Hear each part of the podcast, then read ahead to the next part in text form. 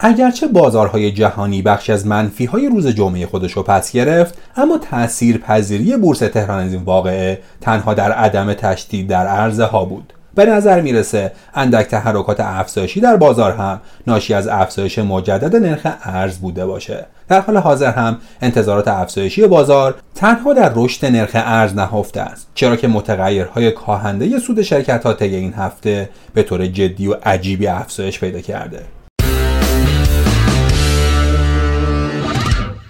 قسمت 373 پادکست بورس پلاس رو تو روز دوشنبه 8 آذر 1400 مهمان شماییم. ما تو این پادکست به بررسی روزانه اتفاقات بازار سرمایه ایران میپردازیم. شاخص کل روز با کاهش حدود 0.3% به رقم 1,363,000 واحد رسید و شاخص هم‌وزن هم با همین میزان کاهش به رقم 374,000 واحد بسنده کرد. کچاد و فارس بیشترین تاثیر مثبت بر شاخص رو داشتن و شفن و شتران بیشترین تاثیر منفی. ارزش معاملات خرد امروز در محدوده 3300 میلیارد تومان بود و بیشترین ارزش معاملات خرد رو حق تقدم فباهنرح و پالایش داشتن.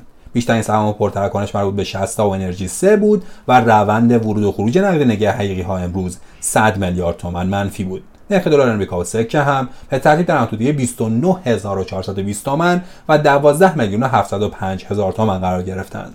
در پایان معاملات امروز 177 نماد مثبت بودند که از این تعداد 55 نماد با صفحه خرید به کار خودشون پایان دادند. در مقابل 445 نماد منفی بودند که از این تعداد هم 122 نماد صف فروش بودند.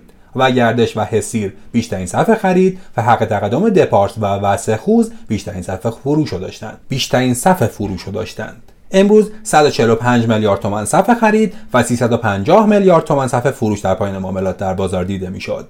وگردش و حق تقدم فباهنرح بیشترین ورود نقدینگی حقیقی ها رو داشتند و سمگا و فسبزوار بیشترین خروج نقدینگی حقیقی ها رو ثبت کردند.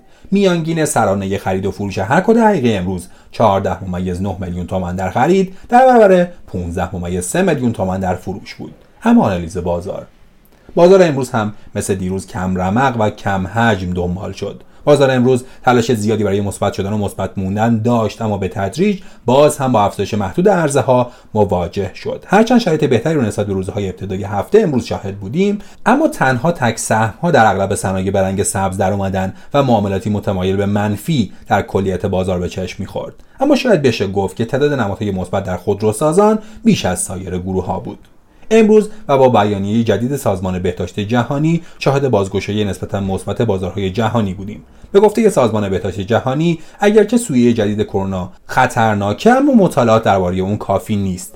WHO جدیدترین اطلاعات خودش رو از واریانت جدید ویروس کرونا به نام اومیکرون به شرح زیر اعلام کرده. بر اساس شواهد مقدماتی حد زده میشه که خطر ابتلای مجدد به کرونا با واریانت جدید در مقایسه با دیگر واریانت ها نگران کننده باشه، اما اطلاعات در این زمینه محدوده. اطلاعات بیشتر طی روزها و هفته‌های آینده مشخص میشه. واکسن ها همچنان در کاهش بیماری شدید و مرگ از جمله علیه واریانت غالب دلتا حیاتی هستن و WHO در زمینه تاثیر واریانت اومیکرون بر واکسن‌های موجود در حال کاره.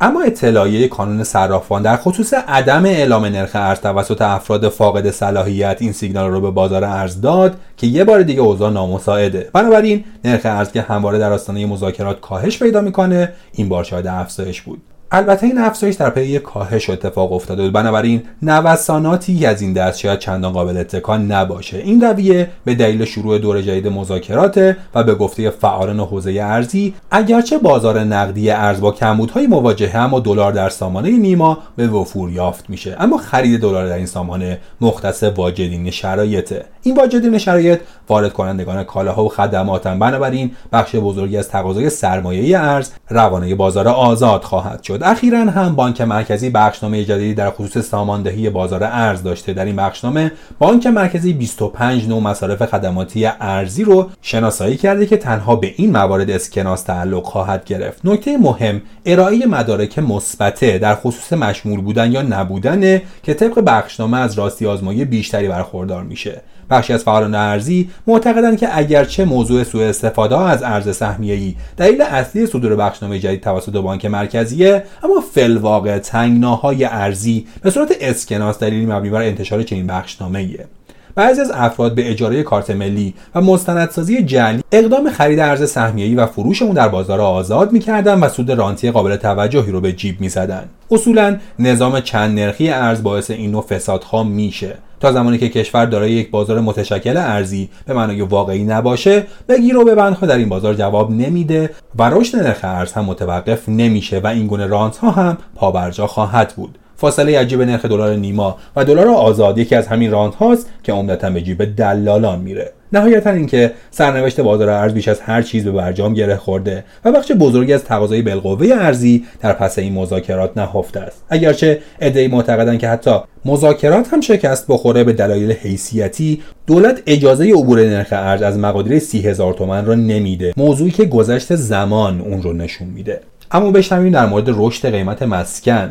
تعداد معاملات آپارتمان‌های مسکونی شهر تهران در آبان ماه 1400 به حدود 7000 واحد مسکونی رسید که نسبت ماه قبل و ماه مشابه سال قبل به ترتیب معادل 33 و 64% افزایش نشون میده. متوسط قیمت خرید و فروش یک متر مربع واحد مسکونی در تهران طی آبان سال جاری 32 میلیون تومان بوده که نسبت ماه قبل 1% افزایش نشون میده.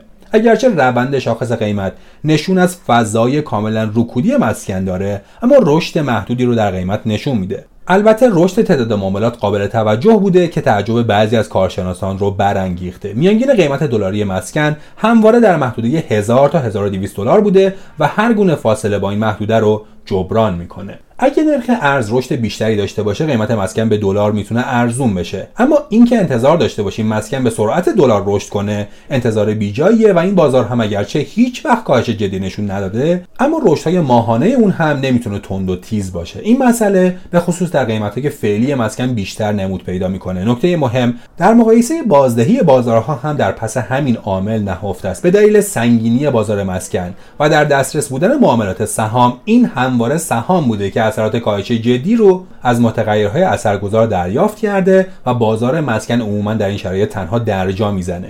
نسبت پی به آر مسکن هم نه از طریق کاهش قیمت مسکن، بلکه از طریق رشد اجاره بهاست که تعدیل میشه و تداوم روند رو به رشد شاخص اجاره بها این مسئله رو به خوبی نشون میده.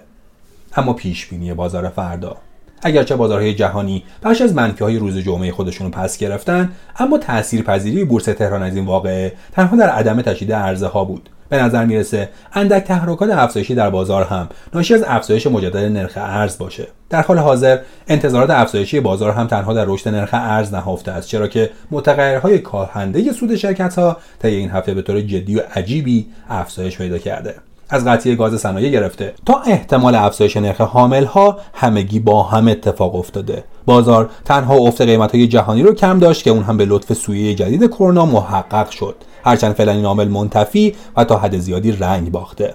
حالا که ابهامات بازار افزایش پیدا کرده، میشه انتظار بست روند اصلاحی بازار خصوصا به لحاظ زمانی رو داشت. در این شرایط اخبار مثبت سوخت میشه. اگرچه خرید سهام با نیت بلند مدت در شرایط فعلی که به ادعای اغلب کارشناسان قیمت سهام ارزونه، میتونه کار عاقلانه ای باشه و این سرمایه گذاری میتونه بازدهی بالایی رو نصیب سرمایه گذاران صبور کنه. اما اگه تحمل شرایط نوسانی فعلی رو ندارید، بهتره فعلا نظاره‌گر بازار باشید.